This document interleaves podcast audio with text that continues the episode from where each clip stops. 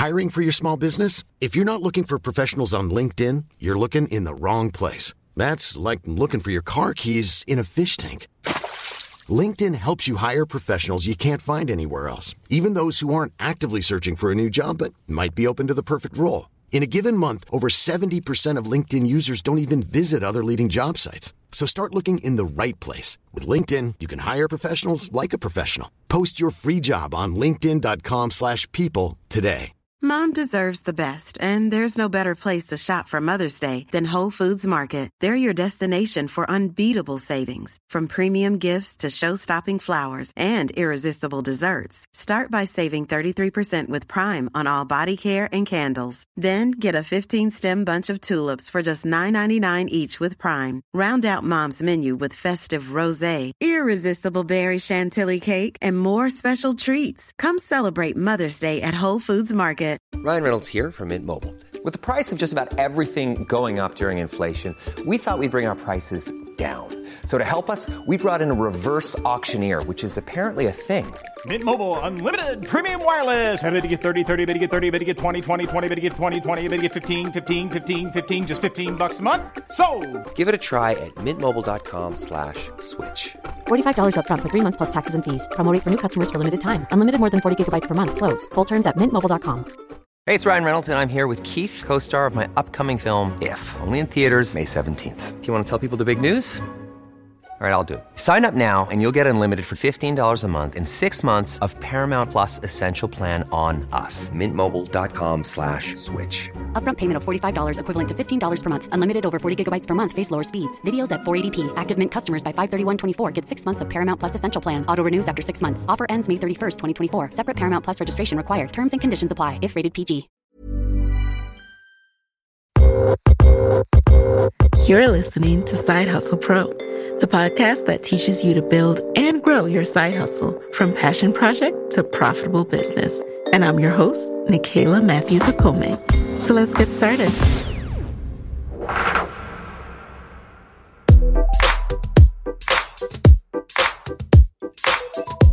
Hey, hey, friends. Welcome, welcome back to the show. Today in the guest chair, I have Azhelle Wade. Azhelle spent the past 12 plus years working for companies like Toys R Us, Party City, and Madame Alexander, just to name a few.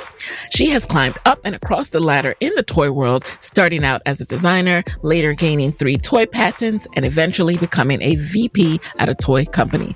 But after building and mentoring a diverse and talented team towards success, she had the vision to do the same with newcomers to the toy industry. With that thought, Azhelle combined her industry knowledge, inspirational mantras, and extra passionate toy talks to create the now highly rated toy podcast, Making It in the Toy Industry. Today, Azhelle is known industry wide as the toy coach. She joyfully works as a consultant for popular IPs and toy companies of all sizes. And her online course, Toy Creators Academy, empowers newbies in the toy industry with step by step guidance downloadable worksheets, and group coaching. In today's episode, we chat about everything from toys to evergreen webinars. I learned so much, and I hope you do too. Let's get right into it.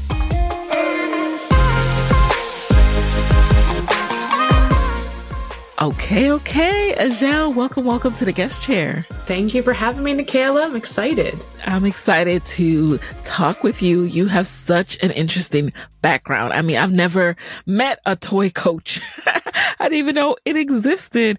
So take us back. I understand that you actually went to college to study, was it toy making?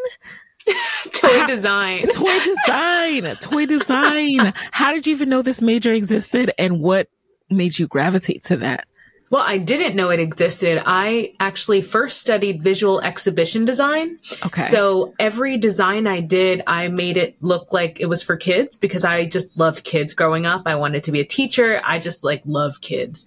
So I remember once I designed this exhibit for the science museum. It was a school Yeah. project Yeah. and it looked like a twist, a giant twister. It's like a big white tent where you would come in and you'd put your hand on places and lights would shine different twister colors all over the tent what? yeah, it was just a cool design. And um, so one of my teachers saw that all of my designs were kid focused. Mm-hmm. And he was like, you know, there's a toy design program here. And I said, that doesn't sound like a real major. And he said, no, no, it's a real thing. You can have a good career. They make good money there. And I was like, I don't believe you. So I looked it up and I met the person who founded the program and she took a liking to me. And I just worked really hard to get accepted. And then I got in. What was your plan for that program? Like, what, what did you want to do after?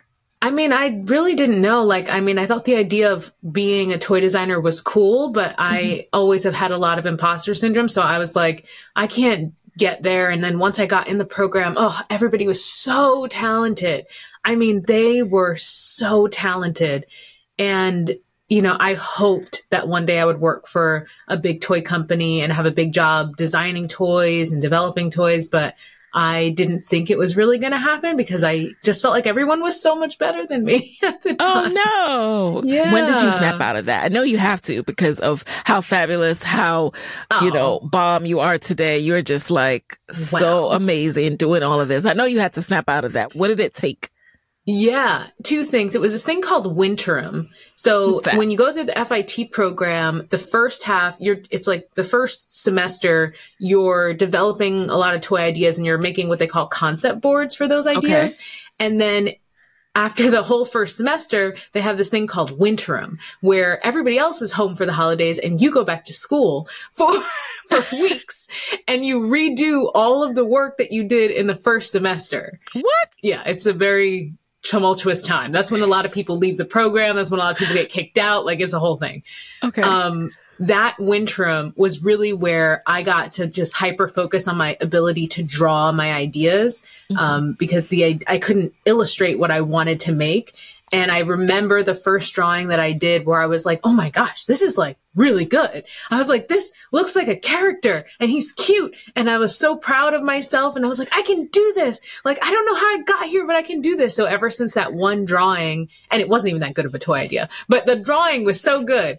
Um, ever since then, I was like, okay, I can do this. I have my own style. It doesn't look like everybody else's. And, but it still is colorful and toyetic and round and cute. And like, I have it you know? Now, you have worked since then for amazing, well-known toy brands like Toys R Us, you Party City, and was it Madame Alexander? Madame Alexander. Madame yeah. Alexander. That's mm-hmm. I just was twisting over the Jamaican and American pronunciation. I was like, which one do I want to say? Madame. Mm-hmm. So. Mm-hmm as you were there, are you actually designing toys that they then go off and sell? So you're kind of like an intrapreneur. Is that what that was? Oh, interesting. I've heard that term before, but I didn't know that that's what it applied to. Well, you know, when I think about you designing something for a brand that they then get to use and sell, it takes on a whole new meaning than like the, the typical uh, employee. How did you feel about it?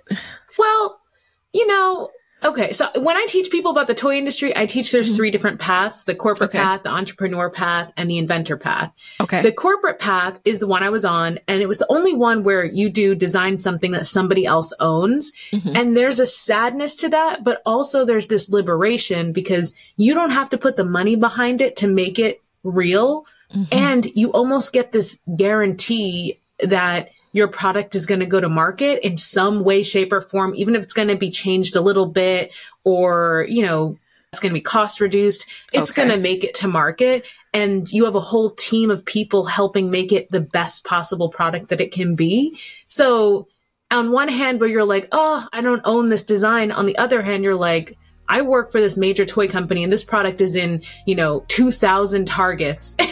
you're like, you know, you're like, well, I mean, that's pretty cool. It's worth it. That is pretty cool.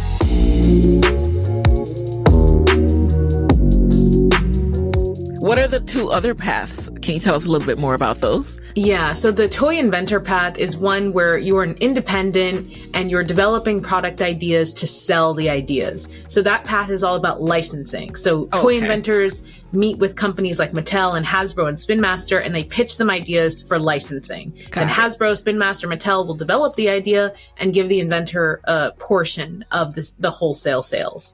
And the entrepreneur path is one where you're developing a product to sell. So that's like your direct to consumer market. You're developing a specific toy. You're going to sell it to a specific person or to a retailer.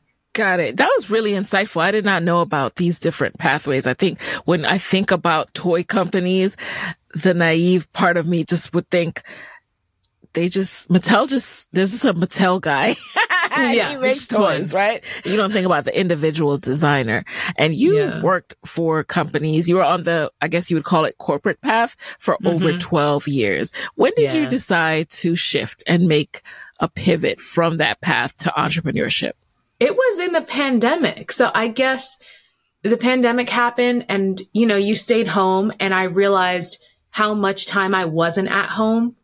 And that kind of just changed something in me where I started to feel like, what am I really working for? And, you know, maybe if I was in a higher earning position, I wouldn't have felt that way. I mean, I was earning well, but like maybe if it was like an astronomical amount, I would have been like, screw the time. I'm just going to keep earning, you know.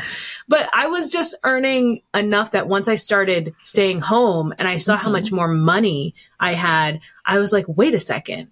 All- I think I'm earning this big six figure salary, which I am, but most of it's going to getting me to work. And that doesn't make any sense. Yeah. Because where were you based right before the pandemic hit? I was in New York, in New York City, Okay. in Washington Heights, Ooh, okay. and I worked in a town called um, Chestnut Ridge, which is in New York, but you have to cross the bridge to get there. So tolls, you know, tolls, car in the city, life in the city. It just didn't make a ton of sense. And I'm like, I'm working so hard for this big, awesome salary and this big job. And so much of that money is just going to like New York State. Why? you know? So I remember thinking like, okay, there's gotta be a better way. I guess I could have gone to a job closer to my house. Maybe that would have been a better plan. But I just remember thinking there's gotta be a better way. Maybe there's something else I can do. And people started reaching out to me asking me if I could help them with their toys because of my podcast. And I was like, no, no, no, I have a full time job. I don't need to do freelance work. I'm not, no, thank you. I'm too busy. um, but then one day somebody reached out to me and they were big enough and they had the budget enough that what they were offering, I just looked at, you know, the cost difference and I'm like, well, actually, I think this might make sense. Like it's, you know, I'd, I'd take a bit of a pay cut, but you know, a lot less responsibility and I could focus mm-hmm. on building whatever business I wanted to build and figure out like what I'm going to do next while I do this one client or two clients. And I just thought, I think I'm going to take a risk. I'm going to try to do this and see what happens.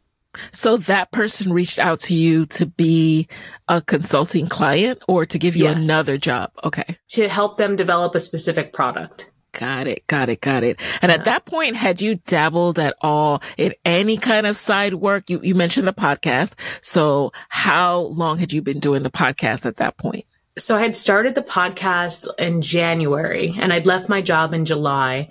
Um, the podcast, I'd run it by my boss to make sure, you know, everything would be okay. You know, that I'm doing a podcast about the toy industry. And he's like, yeah, just don't, you know, let out any of our secrets. And I was like, don't worry. It's all about my perception and how I do the toy industry.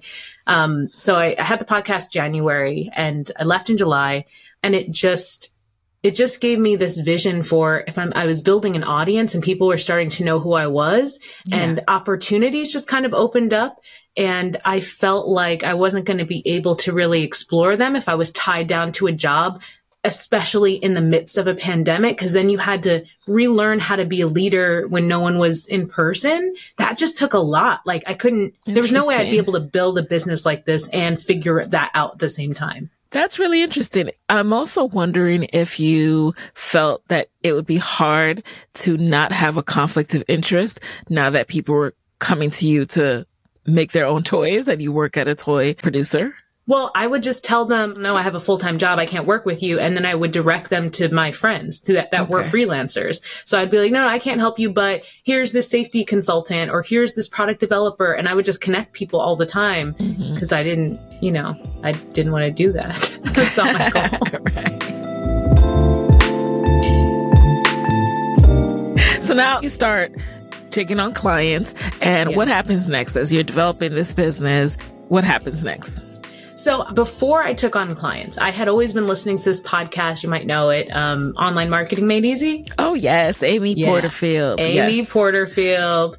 So I'd been listening to her podcast, and there was one day where she said something, and I realized that, oh, I could be doing online stuff for what I know in the toy industry. Like it mm. just clicked. I had been listening to her podcast because I had a side hustle of a costume company that I've been doing for years. Okay. And I was trying to figure out how to market it online. So that's why I was listening. But then one day I was like, wait, why am I trying to do this for something new? Why don't I just try to do this for what I know about toys? So the podcast was already going at this point, and I finally get that light bulb moment. It took me so long.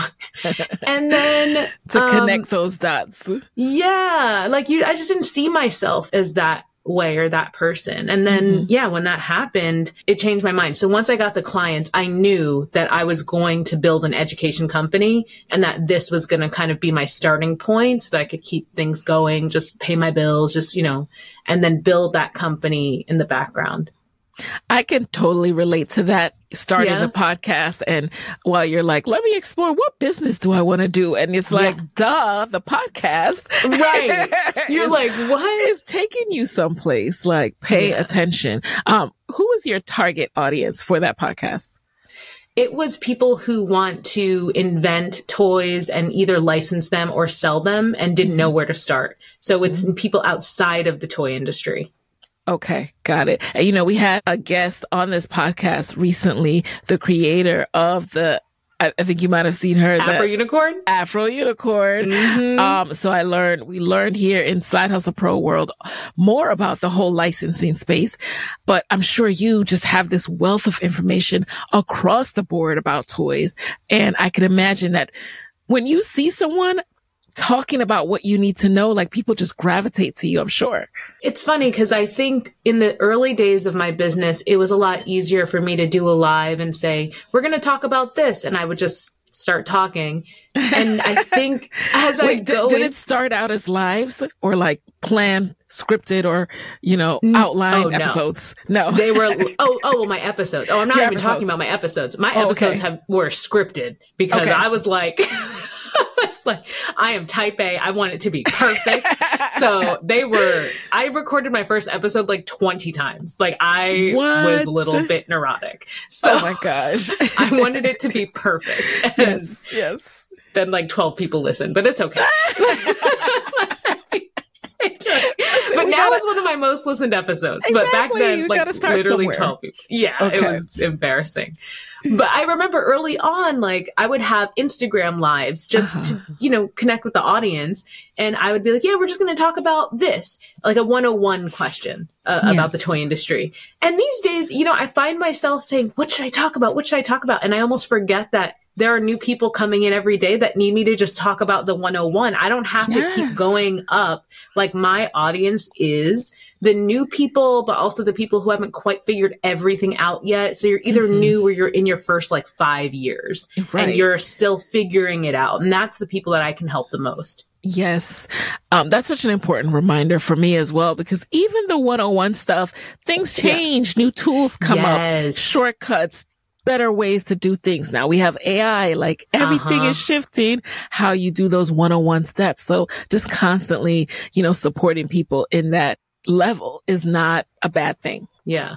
So with your podcast, are you also taking advertising and monetizing the podcast or is it mainly kind of like a lead magnet that's bringing people into your consulting business? I am trying to monetize and advertise the podcast. I'm trying, but you know what? I am not as hard of a salesman on that. I'm like, hey, if you want to promote yourself on this podcast and reach like thousands of people in the toy industry, like you can. It's like one email. Like I just like don't. I just don't really. Yeah. I don't know. There's something. I don't know. I get a little nervous about it, but I do have sponsors. Like Hasbro's been a sponsor. Mm-hmm. Oh, that's PSI has really been a big. sponsor. Yeah. Yeah. So I've had sponsors, uh, but it's not every week. So you'll hear me it. on my podcast say, this is a weekly podcast brought to you by thetoycoach.com. And if I ever say someone else's name, then that means I have sponsors. sponsor. Okay. So what's really the roadmap for taking an idea from this concept to actually being on a shelf? Yeah. So in my program, I outline this as not nine modules and it's this, the roadmap is the same. So step one, um, you want to do your market research, identify the market, understand the market. What are things currently selling for, for whatever category you think you want to innovate?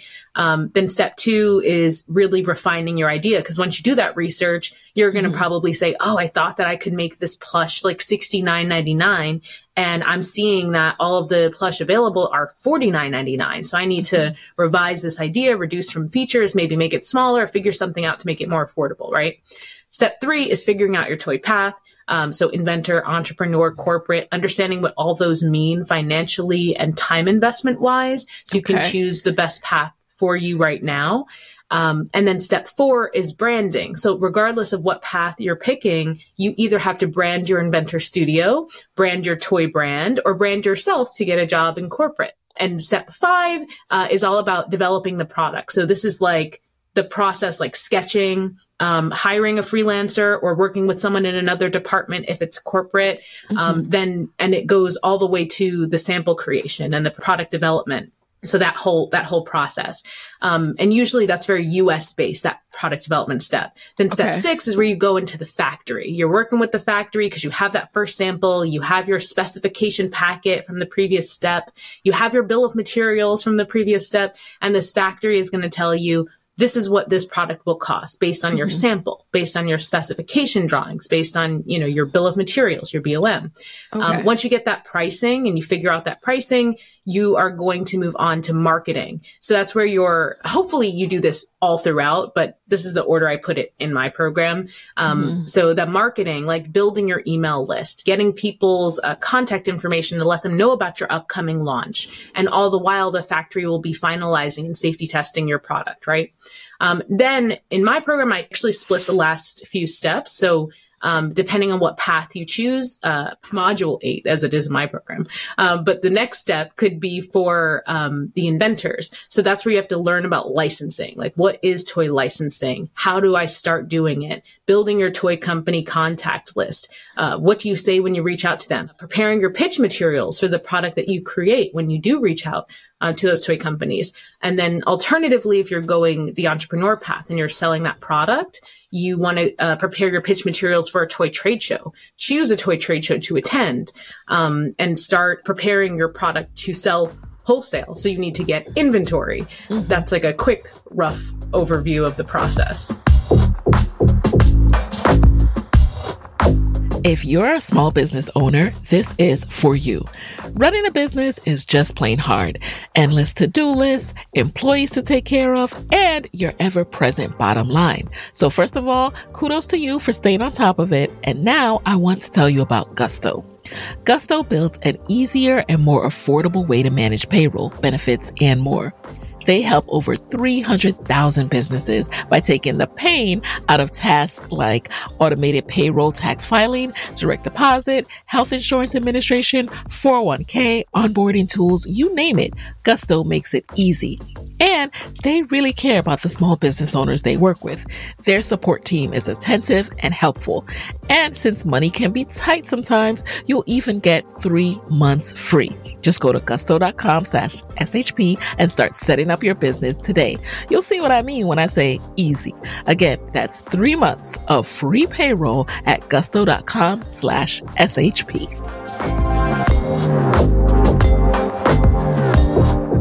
How do you even find factories and design studios to begin this process? well, I mean, you join Toy Creators Academy, but but but no, you a lot of people can be found on LinkedIn these days. Like mm-hmm so many people can be found on LinkedIn. All you need is one connection in the toy industry, and then you'll start to see like who everybody is connected to. Like there are factories that I've identified because of people I'm connected to in Mattel because I can yeah. see who they're connected to. And then those factories list on LinkedIn like what kind of products they do. Now, the mm. important thing is you need to vet the factories and yeah. vet the freelancers you're working with. So just knowing like things to ask them how many years they've been open what certifications do they have when you're talking to factories and freelancers like you will they sign your work for hire agreement mm. you know how long will it take for them to deliver the product um, and freelancers just choosing the right freelancer based on what you're going to create. Don't choose someone who does play sets to design your plush. You know, that's really important. I love the fact that you are an example of what I love so much about podcasting and why I encourage so many people to consider starting one. Now, it's not for everyone, but it is such a powerful platform. Um, if there's something that you want to be hired for, is there's something that you want to be known for, you need to start letting people know what you do and showing them that you have this knowledge by getting up there and doing your episodes each and every week or whichever cadence works for you, because that's mm-hmm. how they can vet you. Now, when you search for the toy coach, when people search your name, like so much information comes up. And I mean, who are you going to go with? Someone who just has a website who, who says, Hey, I can do all this or someone who you can listen to them talk about it. You can mm-hmm. vet for yourself. Hey, I like what she's saying. I like her knowledge base. I like, you know, she sounds like she knows what she's doing. Now let me go and really test out out my, my assumption, but it is way easier to get hired, especially if you're doing a consulting or client based business. So I love that you show that with the steps that you've taken since leaving corporate. So yeah. are you also developing your own toys? I'm not, not right okay. now. So I find it to be a little bit of a conflict of in- interest because I work with so many students and they tell me all of their ideas. Got so it. I have to try very hard to, you know, I want to nurture their ideas and I don't want to be influenced in the creation of something of my own. That's very good of you because I know that does get dicey and anyone can be like, Hey, I gave you that idea. yeah. It's really, yeah, I can see how that could be a conflict of interest. Well, there's also, there aren't many people that understand the toy industry that coach that aren't developing their own products. Mm-hmm. So I think the benefit of working with me is that I have invented, I have patents, I am an inventor, but I'm not currently developing anything in the toy industry on my own right now. Mm-hmm. So that you can feel, you know, I'm in this for you. It's not yes. like I'm also looking and saying like, oh, I want to develop that idea. I've partnered right. with students on ideas. But like if they already had an idea and I'm like, let me help you and let's partner on this, but I'm not out for myself, which I think makes a huge difference in how they learn and how they can feel comfortable sharing with me. That is really, really thoughtful of you, but also very smart because you're right. I, I didn't think about that. But if right. you are developing something and you're going to someone who's also developing things, you can get a little nervous. Like, Hey, is this person going to, uh, you know, steal my ideas or how's mm-hmm. this going to work? so I'm so glad you shared that. I have ideas for like toy coach adult things, like desktop things, like that would motivate you as a toy developer. So yes. maybe those things one day, those like adult desk toys. I'm curious to know more about the patents that you have. Can you share what those are for and how did that process work? So this actually happened at my very first toy job. I was part of the new product development team and my whole job was to come up with ways that we could innovate a certain Imagine the softest sheets you've ever felt. Now imagine them getting even softer over time. That's what you'll feel with Boll and Branch's organic cotton sheets. In a recent customer survey, 96% replied that Boll and Branch sheets get softer with every wash. Start getting your best night's sleep in these sheets that get softer and softer for years to come. Try their sheets with a 30-night guarantee. Plus, get 15% off your first order at bollandbranch.com. Code BUTTERY. Exclusions apply. See site for details. You should celebrate yourself every day but some days you should celebrate with jewelry. Whether you want to commemorate an unforgettable moment or just bring some added sparkle to your collection, Blue Nile can offer you expert guidance and a wide assortment of jewelry of the highest quality at the best price. Go to BlueNile.com today and experience the ease and convenience of shopping Blue Nile, the original online jeweler since 1999. That's BlueNile.com. BlueNile.com. Hiring for your small business? If you're not looking for professionals on LinkedIn, you're looking in the wrong place. That's like looking for your car keys in a fish tank. LinkedIn helps you hire professionals you can't find anywhere else, even those who aren't actively searching for a new job but might be open to the perfect role. In a given month, over 70% of LinkedIn users don't even visit other leading job sites. So start looking in the right place. With LinkedIn, you can hire professionals like a professional. Post your free job on linkedin.com slash people today. If you own or operate a business, whether it's a local operation or a global corporation, partnering with Bank of America could be your smartest move. By teaming with Bank of America, you'll enjoy exclusive digital tools, award winning insights, and business solutions so powerful you'll make every move matter. Position your business to capitalize on opportunity in a moment's notice. Visit bankofamerica.com slash banking for business to learn more. What would you like the power to do? Bank of America NA copyright 2024 category. So mm-hmm. the CMO would come up to me and say, Hey, this brand is doing something in this category and they have like four feet of space at Walmart. We need to steal their space. I'd be like, okay, yeah, let me work on that. And I would just come up with things to compete with other toy companies. So one of my first inventions was called zip screens. Mm-hmm. And it was like, you know, screen printing is normally like you have a a paint tube and you have a screen that you have to like snap into place and you have to squeeze the paint over and then there's this giant squeegee that you have to squeeze the paint across the screen and all that. So I worked with my team and we developed a one-time use screen printing packet where the squeegee was actually built into the packet. So okay. you would tear open the packet and then just squeegee right from the packet. And the screen itself was um, like a peel and stick. So you would just stick the screen onto the clothing and you would just squeegee and then you would throw the squeegee and the paint away because it was a one time use. And then that was it. It was like, instead of screen printing for like 15 minutes, it was like 10 seconds. It was crazy. it was so cool. Is that patent yours or is, does it still, is it like jointly owned between you and the company? Yes. So it is jointly owned. My name is on it, which I'm grateful every day. I don't know that toy companies still do that, uh, yeah. but I am on it with like six other people from the company. Okay. Very, very cool. Yeah. So back to what you're currently doing. Before you left, what were the steps you took to just get ready to kind of make that leap? I mean, you've been working in corporate for so many years. I'm sure that was a big transition. So what did you do mentally and financially to prepare? Financially, I would say if someone's listening to this trying to learn for themselves, I didn't have to do this by choice, but the pandemic forced me to save. So I would say do six months of saving. Like don't yeah. go outside. Don't order out, you know, that. Cause I looked at my Replicate bank account and I was like, the experience yeah, of the pandemic. Yeah, yes.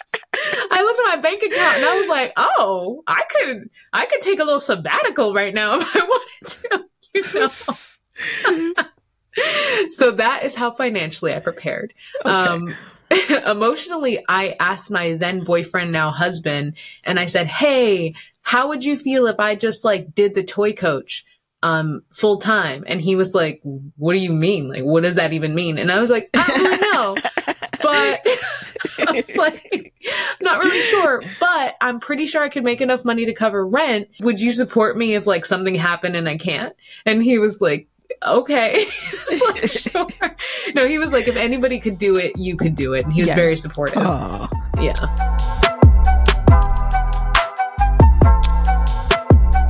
And how has it been since? I mean, um, there are ebbs and flows in business. Oh. A lot of people were saving during the pandemic. They had a lot more money to invest in stuff and they've scaled mm. back. So how has business been for you?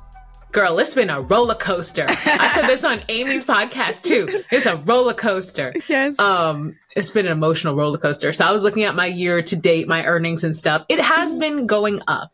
I have been very conservative with how much I invest into ads. So okay. unfortunately, I didn't have the big surge that everybody had in the pandemic. I started profitable and I just kind of stayed there. Mm-hmm. Um, so for me, this year and the last year have not been bad because I didn't over invest probably in ads, which would have probably had me at this like really high pandemic year. And now this year would have been lower. But for me, it's been like a, I'm still on the incline of my roller coaster, mm. but every day, you know, it's emotional because you know you don't know if you're going to be on that incline. You're like, am I going to make money this right, month? I don't know. Right. You know, like am I going to dip? It's, am I going to go up? Like, but overall, if I look at the past three years, it is an incline. So we're doing good. And what are your plans to mitigate that? Because I know it's not a great feeling when you have variable income, right? And I mean, it's yes. part of the entrepreneurship life, but at the yeah. same time, we can do things like have another income stream to just help with that. Um, and have a little bit of consistency. So what's your approach? Yeah, I mean, a lot of things. So I do occasionally take on one on one clients, mm-hmm. and those clients will be a little bit longer term. So it might be three months, it might be six months, and that gives me kind of a base where okay. I know I'm having this base come in and it will cover needs worst case scenario. Mm-hmm. Um, but then I'm sure you do this. You look back at your business and you look at your launches and yeah. you say what worked. Yes. And I just make sure to repeat the things that work just enough to get mm-hmm. what I mm-hmm. need. And then I continue to try other things and see if things flow other ways. Um, that's what I do right now. Got it. And when you say launches, what does that look like in your business? Are you doing webinars, for example, and then launching your course? Yes. So I am doing webinars. I'm now starting to do them monthly. Right now they're like mm-hmm. every other month. Okay. Um, but I'm working on doing them monthly. I used to have a very uh, open closed system for my course. Like the doors are open and the doors are closed. That was extremely stressful. Um, so I've changed. changed what, it. What was stressful about it? It was because when the doors opened, you had this flood of money, which was great. Yeah. Um, but the pressure to sell was so stressful. I mean, mm. I would have, and it was fun, but it was also just like, am I going to make this happen this time? I don't know. And then, um, when the doors closed, I have a very hands-on course. So it used to be a 12 week program. Now it's a 12 month program. But when mm. it was a mm. 12 week program, I was in meetings with them every week. I would have one-on-one calls with some of them and it was just very hands-on so i couldn't do anything else so mm. after the three months would be up also would be my money would also be up so i would be like uh I'd be like time for another launch. yeah, like I would be rushing to get clients, or I would. It was just too. And I also do pitch events at the end of my course, so mm-hmm. I do mm-hmm. these pitch events at a very low cost to my students, and okay. it's kind of like a, a wash financially, but it helps them grow. What do you mean by pitch event? So I'll invite like Hasbro and Mattel and Spin Master to come review Ooh, the nice. pitches of my students and I'll uh-huh. invite retailers and I did it virtually at first so I could keep it super cheap for them. Originally it was like $25, like so cheap. Okay. Um, so that wasn't about making money. It was just about keeping things like paying myself for my time, right? Like I would be doing that at the end of the launch while my business is like, you better make some more money or else my business is like, hello, we're still spending money. So, yeah. Um, yeah. So that was just stressful. And then okay. I wasn't able to update the course the way I wanted to and take care of my students like I wanted to. So I switched to the evergreen model. So it's open okay. all the time. Uh, the difference now is I'll have like monthly specials or monthly mm-hmm. bonuses, and that's when I'll do my launches. Okay. And it's just, you know, occasionally if I do that, it's like a little injection of people and students, but I'm trying to figure out how I can just make it more stable. And I have an accountant and they meet with me and they say, Oh, your sales are looking stable. And I'm like, thank you. I'm working on it. um, so what is an evergreen model for your business? What does that look like? So the doors for Toy Creators Academy are always open. Um, you can join anytime. Depending on when you join, you might get a little bit better bonuses than other times. Um, yep. But what we do is from the date that you join, you have 12 months in our uh, private Facebook group. Okay. So every month I'm going into this Facebook group with answering questions and teaching advanced trainings. Mm-hmm. Uh, but you have access for 12 months. So after that first free 12 months, you can pay f- to continue access if you want to continue access. Or if you get an item licensed or placed in a store, you get free access. So it's like a little little incentive to like get the stuff done. You know, oh, I want you to get cool. it done. Yes. You know? Yes, because that is an issue with programs too. Sometimes it's really hard to get people to get out of that coasting phase of, all right, this will always be here and actually yes. take the action. Yeah. You got to take it. Yeah. So that's my model now. Okay. And how do you go about having sales regularly for this evergreen model. One of the things that course creators often talk about when they decide to go evergreen, and Amy talks about this as well, oh, is, yeah. you know, there's a lower conversion rate. There's a lower, um, opt-in rate to the course than when you're doing like a, a really robust launch. So wh- what's been the experience for you? How do you keep the sales going when it's evergreen? For me, I have to disagree. Oh, really? I, That's great. Yeah. No, I think my sales have been the same. Okay. I, I would say almost exactly the same. Okay. Uh, because like revenue wise, maybe a little bit more even. Mm. I think that the launch model was a bit aggressive for my audience, yes. like the constant emails. and I think, I think it kind of did a detriment to my brand a little bit. Like the launch and also having to do it twice a year yeah. was, I think, a lot. Um, so I'm testing a lot of things. I'm gonna be real with you. I don't really know what's working. Something's working. I have the data, but I don't.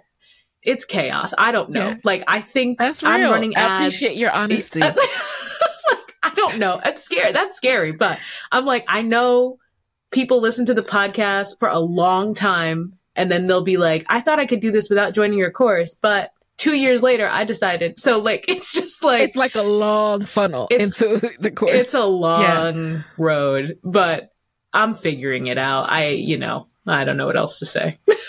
So other than the podcast, are you creating content on Instagram or TikTok and through that content inviting people yes. into your world and, and then that is what helps them convert? Like, do you do a follow up email sequence? Cause I'm genuinely curious for myself because I'm getting ready to go evergreen with my course. Oh, yeah. And so, you know, I'm thinking through like, what do I want to do to consistently remind people like, Hey, I have this course. I have this podcast course. I have this Instagram course. I have, you know, yeah. Yeah. I would say I definitely think seasonal like webinars are the uh-huh. way to go. I won't say launch because it's not a yeah. launch, but a seasonal or a topical webinar a month topical? is a great. Yeah. yeah. like so AI. I'm doing one this month about AI. Mm-hmm. Uh, just something that people are talking about right now that they want to yeah. hear about from you and get them in one room and essentially do a little mini launch. And you can even turn it into a podcast episode later. So you have this hmm. content, right? Um, emails I struggle with. With Evergreen, I feel like the email addresses they give, they don't check as much. So interesting. I, That's an interesting um yeah observation. And what's interesting is the people that join in Evergreen tend to almost already know they want to join before they get into the funnel. Cause I mm-hmm. see them join the funnel and they join like in the masterclass. Like they join immediately. And I'm like, you've known this. You know that you knew about this. This you isn't ready. new to you. Yeah. You, they're aware yeah. of you. They've listened to some episodes. Yeah. So again, why the podcast can be helpful.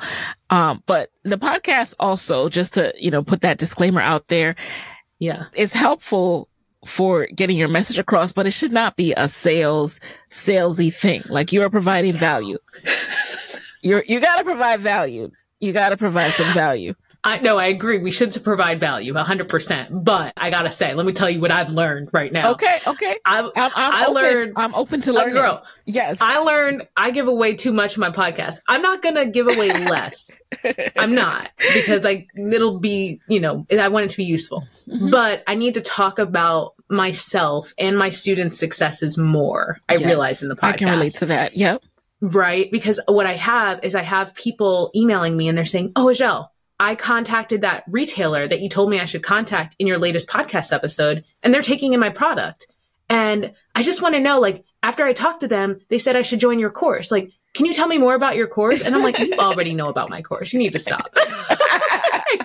I'm like, I know you know. No, maybe they like, skipped over that part.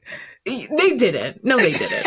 and because I met this one in person and I told him about it. So, oh. no, but like this happens all the time. Like you give so much in your podcast, but not enough of explaining why the course is valuable. Yeah. So I'm now experimenting with when I'm in the podcast, within the content itself, I'm saying, you know, people in Toy Creators Academy know that I teach this and that. If you want to join, go here. So mm-hmm. this interjecting of talking about your course in the middle of all your content, I think is going to be a game changer for me. So people join.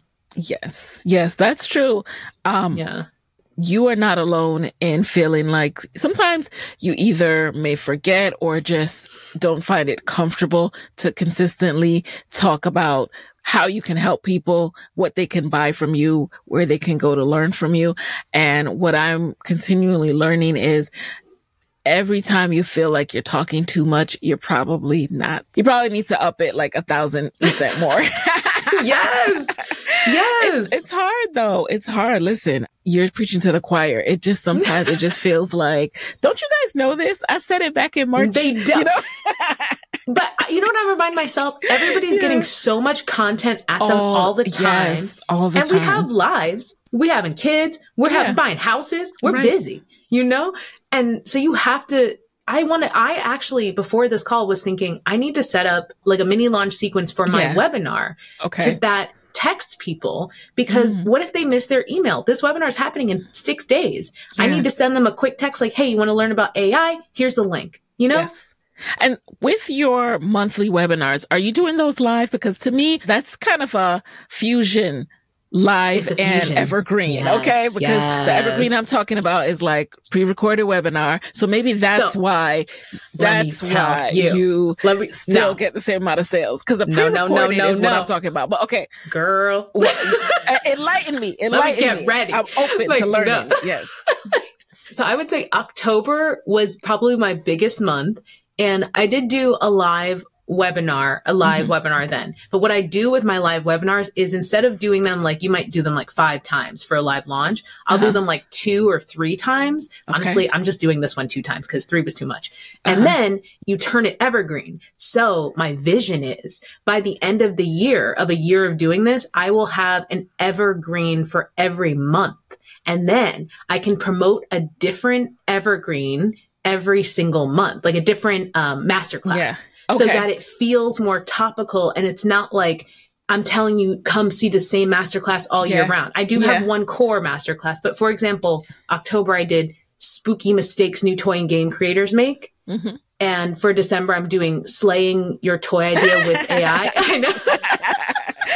I love it. I love Right? it. So Yes. like, you know, and then every year it becomes evergreen, but it becomes evergreen that fits in with what's going on in the season. This Yes. is my plan. I like know? this. Right? So do you, after you do like your second live, once you feel like, oh, this is, um, you know, I got a rhythm down, do you just Yeah. take that and make it the pre-recorded Yes. or do you then record a pre-recorded? Okay. No, no, no. Okay. And I intentionally go in and say things and make sure that I'm talking in a way that it can be evergreen Okay. or I'll edit it after the fact to like cut out it. certain things. Yes. But sometimes you leave in the chat part when you talk to people there mm-hmm. because like that just makes it feel more, you know, like this is how she is with people. Yeah. You can see how I am oh, with yeah, people. That is interesting.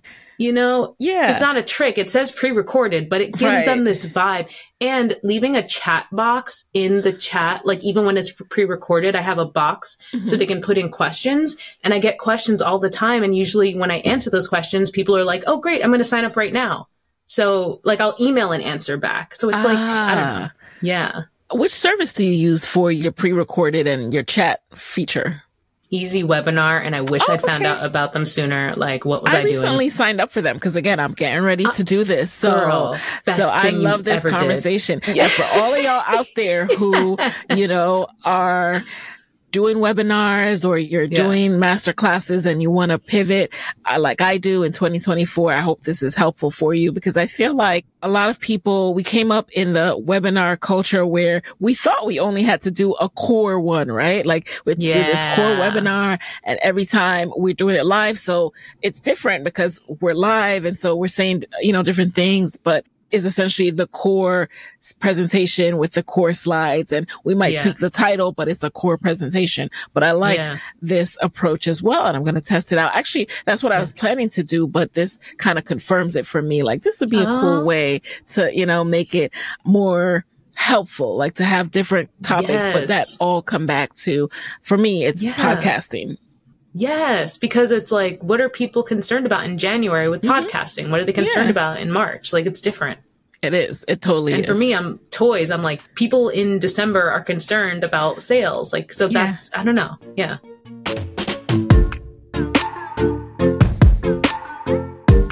Love it, love it. So I hope you guys are finding this helpful. I know I am. And you know, this this year it's all about like it's almost kind of like I'm having a free uh, I don't know what to call it, but I love being able to learn and show you guys that I'm learning in real time. Like I never stop learning and I don't bring people on because I'm some like expert in anything. I am genuinely interested in their path and there's something I can take and you can take from every one of our guests that can help you in your business. Same. Me too. So before we jump into the lightning round, um, oh, yeah, I know, right? Time has flown because this is so interesting. But I know you encourage your students to focus on getting their items placed in their toys placed in like the local mom and pop store first versus going right after trying to get it to Target. that? You told me that. Oh, I did. I don't even. Oh my gosh, I did. Okay. I'm a mess. All right. Anyway. Why do you do that? I think I know, but Yeah. tell us tell us why. Yeah, because so many people want to go to Target and Walmart because they think like that's how they're going to make it big. And yeah, it could be. But Mm-hmm. Yeah. if um, Walmart doesn't have to put your product out just because they bought it, so it might not get on shelves. And if it Oh. doesn't, there's this thing called chargebacks where they will literally send back your product and I've charge of this you back for it. Right. So if you took out a line of credit to make this Mm-hmm. product so you could sell it to Walmart, and because their quantities are so big, that might be 20,000 units, you know, then you're going to, where are you going to sell 20,000 units? Mm-hmm. So when that happens to you, but you already have a base of retailers, specialty retailers, or even direct to consumers that buy from you, Mm-hmm. at least you could say, okay, not great that we got a charge back from Walmart, but I have channels to sell this to. Plus, Mm. like when you're first starting out, it's easier to sell to specialty retailers. Their requirements are much more chill. They don't call, they don't require you to like package your toy in a certain way with a certain Mm-hmm. label. They don't have like certain like DCs, which are distribution centers that you have to send your product to. Like they're just chill, you know? Okay. And it's just more of a relationship building and it will help you get further faster. So mm. Chargebacks remind me of when I did like seasonal retail when one year I was working for Bloomingdale's and you know, you get excited about the commission, but when people Yeah. return, they will take that back out of your check. I'm like, wait a, Yup. wait a minute, wait a minute. That's not my fault that they returned it, okay? like, Yes. check alone. there, there are so toy pissed. companies there are toy companies that have uh, there are any companies that have those cards inside the products that says do not return to store and they're trying to avoid chargebacks yeah. so they would rather take care of it directly with you than you going back to the store That makes so much sense. And it's unfortunate. Like, I'm glad you're giving people that tip though. I hope Yeah. that people are really listening in. And Mm-hmm. are you ever surprised by how many people want to develop a toy? Like when I learned about you, I was just like, wow, how many people out there want to develop toys? Like, wow, this is niche to me. I wish i had thought that because it was challenging at first i did not think that i was like who doesn't want to develop a toy Right, right, right. that was my mind um But didn't think that at all Yeah. It's because you know where these people are. Yeah. This is your target audience, not mine. Well. So yeah. I mean, I'm trying, but no, I didn't think that at all. I actually was surprised at how challenging it is to find these people early because like people usually come to me when they're two years in, they've already made these mistakes and they're trying to fix them, which Yeah. sucks because financially I'm like, listen, this is what my program costs. And I know you've already spent a lot of money, but if you don't want to waste another $5,000, $10,000, you need this process. Yeah. And you could pay consultant and learn all this stuff. It's going to cost you thousands and thousands Right. to learn everything in this program. So Or you could keep spending money marketing just a product with a bad strategy or, you know, bad development, yeah, you know, and it not go anywhere and you're wondering why it's not going anywhere. Yeah. And the toy industry, I just have to say, is so much relationships. Unfortunately, it's so um, almost like a little, it's a niche. It's like a little Yeah. click. So you need to get in the click if you Right. want to be in the stores. You got to come to our trade shows. You got to get into the community. You got to know people. Right. And that is a part of what my program helps with. And the second thing that I think about when I think about, all right, who's developing toys? What are they thinking? Yeah. I'm wondering if, do people come to you very internally focused? Like they are developing toys that they always wanted, or they come up with an idea and they're like, oh, everyone will want this. Not doing any kind of, you know, landscape research or anything. And it's like, no. Nobody asked for that toy. Yes. Some people are like that, and usually my module one will fix them and Okay. make them be, make them see the world as a you know the bigger toy industry. But I've had some people that have gone through module one of surveying the industry and saying, you know, I don't care, I want to make this toy the way I want to make it, and I'm like, all right. I was like, I believe anything can work. but you're going to have to really go into marketing because you're going to have to build your own audience. Yes. You're going to have to find your own people because Yes. the retailers aren't going to get behind this. They're not ready for it. Right. So if you're up for that, go for it, but do not be surprised if you can't sell it. You know, I can relate with some people. I always talk about there are different ways that you can go about podcasting, right? One of the hardest ways is to just make a show about something you want to talk about with a name that means something to you that no one else understands. Mm. I mean, you could, you can launch it. It's going to be really hard because you're always going to have to explain to people like, Hey, this is my podcast. It's called this because it means this. You get it? You get it? like, no, we don't I get think it. about that. We don't I get think it. I feel like I got so lucky when I came up with the idea for my podcast, inspired by people. I'm sure you teach people to do the research. So it was inspired Mm-hmm. Yes. by research. Yes. Mm-hmm. But the name my husband came up with. Hmm. And he was like, I don't know, why don't you call it making it in the toy industry? And I was like, oh my God, that's brilliant. Yes, It's so that's straightforward. The kind of title like- that I love. Like you know exactly what it's about. yes. Like, Why, do not why must come so many here. people fight me on this? I don't know. I, There- it's SEO. It's Yeah, SEO. it's what are people searching? What That's are people what your searching? podcast name and is. maybe they don't search that exact phrase, but Yeah. the different parts of the phrase are what they're searching for. So, anywho, um, Mm-hmm. all right, we're gonna transition into the lightning round. But before I do, one last thing, for real this time, have you ever thought about doing business to business consulting work? Yes. And if anybody listening wants to help me do that, yes. I think Girl, I think you should. Yeah. Ah, and I, I'm I've had struggling. a couple of toy store owners on the podcast as well. So Oh. I don't even know what it could look like. Again, I'm not in this industry, but I know that B2C is hard, right? Like you, you have to, Yeah. I mean, B2B is hard as well too, but Yeah. it just feels like, as we talked about, finding those people who want to develop a toy can be Yeah. hard. Whereas finding a business that's sole purpose is to bring toys to market or, you know, they really need an eye of finding the right creators, you know, being able to say, that's going to be a great uh, product or character to license. Like that Uh-huh. eye that you have, that knowledge that you have, don't discount it.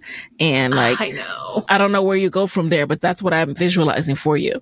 I don't know if you were part of Amy's school, but you know, you learn a way to sell. Uh huh. And that way to sell is D2C. I don't know the way to sell B2B. So I think I get very, I do the initial pitch, I do a Yeah. follow up, and then I'm like, okay, I guess they don't want it. You know? so then Yeah. that's like, I don't, yeah. It- it's- that's where I'm at. So my experience with B2B is really with getting sponsorships and brand partnerships. When I used to do it, now I have a brand manager, but I used to, you know, go Oh. out there and do that, all of that whole cycle of getting sponsors on the show myself. And then of course, um, you know, D2C, like you call it, or B2C, yeah. going directly to the consumer, directly to like each individual person. I also do with my courses. So I see both ways. And I think that this, the world that we're currently in with online marketing made easy and, um, yeah. a lot of what we see is so hyper focused on that. My recent guest, uh, Kimberly Brown and I talked about this. It's important to step back sometimes and say, Hey, is this the right move for my business? Like I know everyone else is doing it right now, but it's exhausting. It's Yeah. time consuming. And sometimes the revenue, sometimes the ROI is not what I want it to be. So just don't close your eyes to the other opportunities either, just because like this is so what's emphasized right now. Yeah. So true. I'm going to look through your podcast, see if I can find that episode. Yeah, yeah. It's literally, um, as we're recording this, it's the most recent episode. It's episode 381, I believe. Um, cause I'm losing track of numbers, but I know my guess. All right. So we're going to jump into the lightning round. You just answer the very first thing that comes to mind. Are you ready? Okay. I'm ready. All right. Here we go. All right. So what is a resource that has helped you in your business, not Google, that you can share with the Side Hustle Pro audience? Oh my gosh, Amy Porterfield. I'm sorry. Yes, Amy Porterfield. yes, I have to say it. DCA, Digital Course Academy. I mean, I have love to. it, love it, Yeah. love it. Um, number two, who is a black woman entrepreneur, non-celebrity, who you would want to switch places with for a day and why? Oh no, I said April Showers, but she is a celebrity. So a black we, we woman can, entrepreneur. We can count April. We can. oh we wait, can. no, I have one. No, April okay. is well, no, they're all celebrities. Yeah. Okay, let's count April. yeah. What, what exactly about April's path would you want to learn about? she's just so unafraid to be herself and she somehow finds people to just love that and i struggle with that you know so Hmm. i just would love to just feel her skin like when she's out there just being april you know and Yeah. just yeah I get that. Um, number three, what is a non-negotiable part of your day? oh I was gonna say I was gonna say sleep, then I was gonna say coffee, so I guess I should say sleep and coffee. you know, as you were getting ready to respond, I felt that coming from you. I felt the energy. I was like, she's gonna say sleep. I do love sleep. It's so good. You gotta, yeah, you gotta let the brain rest and you know Yeah, simmer and come up with new, fresh ideas. Mhm. Um, number four, what is a personal trait that has helped you significantly in business? Oh, I think my voice, for sure. Oh, mm-hmm. why is that? That's unique.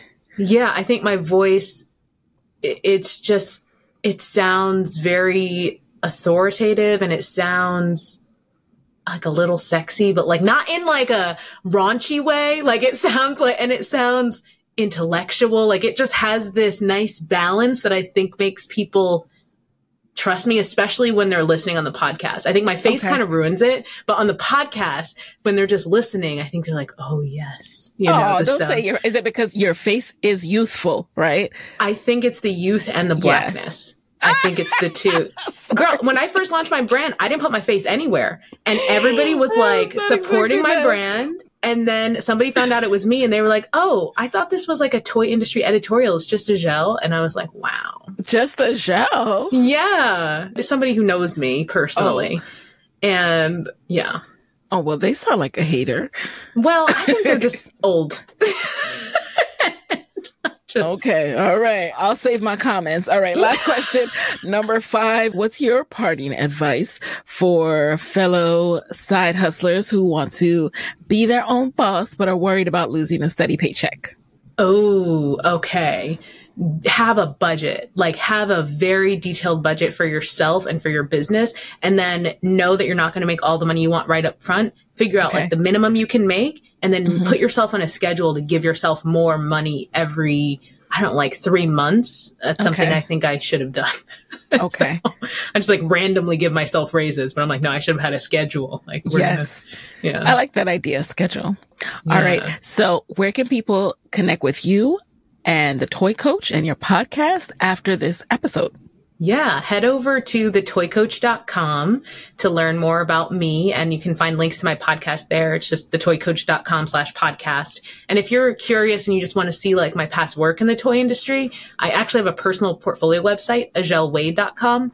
Um, so you could check that out too. All right, guys. So there you have it. Thank you so much for listening, and I will talk to you next week. Hey guys, thanks for listening to Side Hustle Pro. If you like the show, be sure to subscribe, rate, and review on Apple Podcasts. It helps other side hustlers just like you to find the show. And if you want to hear more from me, you can follow me on Instagram at Side Hustle Pro. Plus, sign up for my six bullet Saturday newsletter at sidehustlepro.co slash newsletter. When you sign up, you will receive weekly nuggets from me, including what I'm up to, personal lessons, and my business tip of the week. Again, that's sidehustlepro.co slash newsletter to sign up. Talk to you soon. Hey, it's Paige DeSorbo from Giggly Squad. High quality fashion without the price tag. Say hello to Quince. I'm snagging high-end essentials like cozy cashmere sweaters, sleek leather jackets, fine jewelry, and so much more. With Quince being 50 to 80% less than similar brands. And they partner with factories that prioritize safe, ethical, and responsible manufacturing. I love that. Luxury quality within reach. Go to quince.com slash style to get free shipping and 365 day returns on your next order. Quince.com slash style. Mom deserves the best, and there's no better place to shop for Mother's Day than Whole Foods Market. They're your destination for unbeatable savings, from premium gifts to show-stopping flowers and irresistible desserts. Start by saving 33% with Prime on all body care and candles. Then get a 15-stem bunch of tulips for just $9.99 each with Prime. Round out Mom's menu with festive rosé, irresistible berry chantilly cake, and more special treats. Come celebrate Mother's Day at Whole Foods Market. Hey, folks, I'm Marc Maron from the WTF Podcast, and this episode is brought to you by Kleenex Ultra Soft Tissues, your ally to help tackle your allergy symptoms this season. I love the change of seasons, but nobody loves pollen and all those other things floating in the air that make you sneeze during this nice weather. Kleenex Ultra Soft Tissues are hypoallergenic and allergist approved, so fight back against watery eyes and runny noses without worrying about irritating your skin. For this allergy season, grab Kleenex and face allergies head on.